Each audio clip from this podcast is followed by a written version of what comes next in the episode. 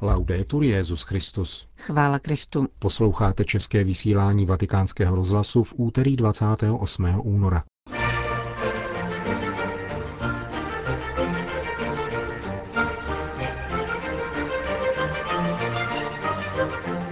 Vatikán zveřejnil program návštěvy Benedikta XVI. V Miláně, která se bude konat letos v červnu. Řezenský biskup Ludwig Müller se vyjadřuje k aktuálním otázkám v rámci německé církve. A v závěru vám přineseme rozhovor s hlavním představeným ordinariátu pro bývalé anglikány ve Velké Británii, otcem Keithem Newtonem. Pořady vás provázejí Johana Brunková a Milan Glázer. Zprávy Vatikánského rozhlasu. Vatikán. Benedikt XVI. Se začátkem června vydá do Milána na světové setkání rodin. Dnes byl zveřejněn program jeho třídenní návštěvy v lombardské metropoli. Setkání rodin z celého světa se koná každé 3 roky a letos proběhne na italské půdě, v sídle největší italské diecéze, která se navíc vyznačuje svou vlastní liturgickou tradicí, takzvaným ambroziánským ritem. Benedikt XVI. Přiletí do Milána v pátek 1. června a hned poté je čeká bohatý program. Po přivítání představiteli města a státní správy na milánském letišti se papež setká s obyvateli města na náměstí před domem. Den potom vyvrcholí v milánské La Scale, která chystá koncert ke cti svatého otce. V sobotu 2. června dopoledne se papež setká nejprve s kněžími, řeholníky a řeholnicemi v milánském domu a potom na stadionu San Siro s biřmovanci. Odpoledne přijme na arcibiskupství představitele městského magistrátu. Sobotní den bude zakončen slavnostní vigílií světového setkání rodin na letišti v Bresso. V neděli 3. června dopoledne bude na stejném místě v 10 hodin Benedikt XVI. Slavit Eucharistii, po níž pronese polední promluvu před modlitbou Anděl Páně. V neděli odpoledne se svatý otec setká také s organizátory tohoto světového setkání. Do Říma se papež vrátí kolem 18. hodiny. Setkání rodin pořádá Papežská rada pro rodinu s jejím předsedou, italským kardinálem Ennio Antonelim, a milánská arcidiecéze, v jejímž čele stojí kardinál Angelo Scola. Podrobnější program setkání rodin v 6 jazycích je dostupný na internetu. Minulé setkání rodin se konalo roku 2009 v hlavním městě Mexika. Hanoj. Delegace Svatého stolce jednala na ministerstvu zahraničí Vietnamské socialistické republiky. Na závěr dvoudenních rozhovorů bylo dnes zveřejněno tiskové sdělení o průběhu 3. vzájemného setkání, které vedl za vietnamskou stranu náměstek ministra zahraničí Bùi Thanh Son a za Svatý stolec podsekretář pro vztahy se státy Monsignor Ettore Balestrero. Obě strany, čteme v tiskovém sdělení, zkoumaly mezinárodní otázky, vyměňovaly si informace a analyzovaly pokroky dosažené ve vzájemných vztazích. Svatý stolec ocenil účast státu na aktivitách církve, zvláště na oslavách jubilejního roku katolické církve ve Vietnamu v roce 2010 a také při pastoračních návštěvách monsignora Leopolda Girelliho, zvláštního vyslance svatého otce ve Vietnamu. Vatikánská strana vyjádřila přání posílit a rozšířit roli a náplň vztahů mezi Svatým stolcem a katolickou církví ve Vietnamu, jakož i přání usnadnit práci arcibiskupovi Girellimu, papežskému vyslanci, který nesídlí ve Vietnamu, aby mohl lépe plnit své poslání. Obě strany pak společně poukázaly na magisterium Benedikta XVI. O životě evangelia v rámci daného státu, zejména na vnitřní souvislost mezi dobrým občanem a dobrým katolíkem, a zdůraznili nezbytnost další vzájemné spolupráce. Delegace Svatého stolce navštívila Národní pediatrickou nemocnici v Hanoji, která spolupracuje s nemocnicí Svatého stolce Bambín Gesù v Římě a také několik katolických institucí v Hanoji, v Ho Či Minově městě a v diecézích Juan Lok a Dong Nai. Kniha monsignora Georga Ratzingera Můj bratr papež vychází pozítří anglicky v nakladatelství Ignatius Press. Svazek na podkladě rozhovorů s papežovým starším bratrem sestavil a doprovodil komentářem německý historik a spisovatel Michael Heßemann. Agentura CNS zveřejnila u příležitosti vydání knihy rozsáhlý rozhovor s jejím autorem. Monsignor Georg Ratzinger se v něm vyjadřuje jak k soukromému životu obou bratří, tak k pontifikátu Benedikta XVI. K posledně jmenovanému patří i trvalé mediální útoky. Přechází je s úsměvem, tvrdí monsignor Georg, neboť ví, odkud pocházejí a co je za nimi. Veřejnost jej stále přijímá s velkou dávkou sympatie, opakovaně a kdekoliv. Pontifikát každého papeže vždy reflektuje dobový kontext, avšak můj bratr se velmi soustředí zejména na správné slavení liturgie, aby ji lidé prožívali jako boží volání, dodává. V dnešní době není snadné nalézt kostel, kde by se slavila mše svatá v souladu s církevními předpisy, protože mnozí kněží si k liturgii něco přidávají či na ní něco pozměňují, vysvětlil monsignor Ratzinger. Papežův starší bratr pak popsal každodenní program v případě své návštěvy v Vatikánu. V 7 ráno mše svatá, poté krátká meditace a modlitba ranních chval. Po snídani kolem 8 se naše cesty rozdělí. Já odcházím do svého bytu, zatímco Josef se připravuje na dopolední audience. Vidíme se opět u oběda ve 13:45. Po něm papež chodí na krátkou procházku po terase Apoštolského paláce. Neboť post cœnam stabis vel passus mille meabis, po jídle vstaň nebo ujdi 1000 kroků. Následuje siesta, při které bratr nejenom odpočívá, nýbrž i píše dopisy a čte. V létě se modlíváme breviář kolem 4. a poté v 5 hodin odpoledne se Josef vydává na procházku do zahrad, při které se modlí růženec se svým sekretářem monsignorem Gensweinem. V zimě se procházka koná už ve 4 hodiny. Od 6 hodin večer pokračují audience s představiteli různých kuriálních úřadů. Scházíme se u večeře v 7:30, po které sledujeme zprávy. Když před nimi běžel seriál Komisař Rex, dívali jsme se na něj, protože oba máme rádi psy, říká monsignor Georg. Oba bratry však spojuje i láska k hudbě. Dlouholetý sbormistr a varhaník připouští, že někdy večer před spaním je Josef požádá, aby mu zahrál jednu z lidových písní nebo ukolébavek, čerpajících z německé církevní a romantické tradice. Vzájemný vztah obou bratří tedy změn nedoznal. Zcela se však liší to, co Bohu předkládáme ve svých modlitbách. Uzavírá v rozhovoru pro agenturu CNS starší bratr Benedikta XVI.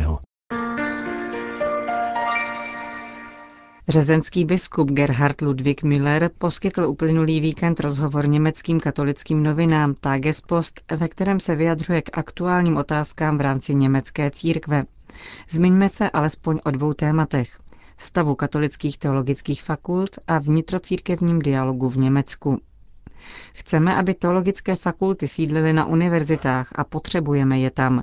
Není to však možné bez vědeckých výkonů jejich profesorů a jejich skutečné církevní angažovanosti, říká biskup Müller. Požadavkem doby je láska k Bohu a jeho zjevení a pochopení církevní nauky jako služby pravdě a studujícím. Biskupové očekávají od teoložek a teologů důležité spisy a nikoliv lehkovážné podepisování bezobsažných memorand a laciných peticí. Nepřipustíme, aby tradicionalisté druhý vatikánský koncil obcházeli a progresisté se mu vyhýbali, uvedl biskup německé diecéze Řezno pro list Tagespost. Monsignor Müller se poté vyslovil k diskusnímu procesu v německé církvi, jehož další kolo se odehraje v květnu během Katholikentagu v Mannheimu. Podle jeho názoru může mít tato platforma dialogu pozitivní účinek pouze tehdy, nebudou-li ji samozvaní církevní reformátoři zneužívat k výpadům proti katolické církvi a jejím normám, sformulovaným na druhém vatikánském koncilu. Jde o naši obnovu a nikoliv o církev, ze které děláme obětního beránka, abychom odvedli pozornost od našeho vlastního selhání, zdůraznil biskup Müller. Řezenský biskup a emeritní profesor dogmatiky na Mnichovské teologické fakultě se dále domnívá, že je zapotřebí prohloubit a rozšířit znalosti o víře. Každý katolík, říká monsignor Müller, by měl přinejmenším znát katechismus, než se bude vyslovovat k základním otázkám na jakémkoliv církevním shromáždění. Rovněž tak je nutné zintenzívnit církevní život v praxi, v modlitbě a morálním jednání. Přezkoumání nepotřebuje církevní sexuální morálka, nýbrž svědomí těch, kdo ji porušují a svou sebeláskou způsobují bližnímu škodu. Musíme ve vší křesťanské upřímnosti čelit hanobení tisíců horlivých kněží a připomínat si, že celibát není strukturální příčinou špatného chování některých jedinců. Přisuzování kolektivní viny je v tomto ohledu nemorální, uvedl mimo jiné řezenský biskup Gerhard Ludwig Müller pro německé katolické noviny Tagespost. V listopadu roku 2009 vydal Benedikt XVI. Apoštolskou konstituci Anglicanorum Cetibus, kterou ustanovil zvláštní církevní strukturu, personální ordinariát, určený pro ty členy anglikánského společenství, kteří těžko nesli liberalizační tendence ve své církvi a uvažovali o přestupu ke katolicismu. V rámci ordinariátu mohou zachovat specifika své tradice a zároveň vstoupit do plného společenství s římskou církví. V minulém týdnu věřící ordinariátu z Velké Británie přijeli na pouť do Říma, v čele se svým hlavním představeným otcem Keithem Newtonem, kterému jsme položili několik otázek. Jak se vyvíjejí vaše vztahy s Anglikány? Byl jste anglikánským biskupem 30 let. Byl pro vás přechod do katolické církve za této situace obtížný? Nepředstavitelně těžký. Pro mnoho lidí jsem se totiž ukázal neloajální. Opustil jsem je. Byl jsem biskupem pro věřící, kteří se pak cítili opuštění. Ale já jsem nepochyboval. Mým úkolem právě jako biskupa bylo vést lidi, kráčet v jejich čele, ne v zadním boji. Jako biskup jsem rozpoznal, že papežská konstituce Anglicanorum Cetibus je pro nás velkým darem, na který musíme odpovědět. Právě o to jsme se modlili dlouhá léta. Své lidi jsem tedy neopustil, ale vedl jsem je tímto směrem. Někteří věřící se ve mně samozřejmě zklamali. Ale přesto je třeba říci, že v anglikánské církvi jsou lidé, kteří čekají a pozorují, jak se bude vyvíjet naše situace. Každý nemá odvahu udělat krok do neznáma. Já sám nejsem příliš odvážný člověk, ale musím přiznat, že odchod z anglikánského společenství vyžadoval odvahu. Nyní nás mnoho Anglikánů pozorně sleduje, protože, přiznejme si to, situace pro katolického směru v anglikánské církvi není lehká. Ve skutečnosti nemají v tomto společenství budoucnost. Ovšem k tomu, aby se někdo stal katolík, musí chtít být katolíkem. Nelze to brát pouze jako útěk před problémy anglikánské církve. A právě proto se od každého u nás vyžaduje osobní vyznání víry. Někteří tvrdí, že ustanovení ordinariátu poškodilo ekumenické vztahy s anglikánským společenstvím. Co si o tom myslíte? Musím předeslat, že největší překážky dialogu obou církví navršili sami Anglikáni. Kardinál Kasper to dvakrát řekl velmi jasně. Jednou na synodu a jednou na konferenci v Lambeth. Totiž, že udílení biskupského svěcení ženám bude vážnou překážkou v rozhovorech. Samozřejmě dialog obou církví je nastaven velmi obtížně, nikoli ovšem naší vinou. Za povšimnutí stojí například to, že v první a druhé fázi dialogu anglikánsko-římskokatolické komise se mluvilo o tom, že naším cílem je plná jednota. V třetí fázi tohoto dialogu se o tom už mlčí. Stačí mu vzájemné poznávání. Myslím, že je nutné na to upozorňovat, protože vůlí našeho Pána je přece plná jednota. To za prvé.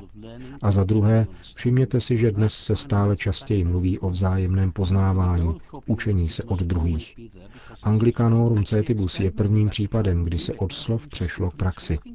Dostali jsme možnost přeštěpit anglikanismus, jeho dědictví do katolické církve. Papež od rozhovorů přešel k praktickým krokům.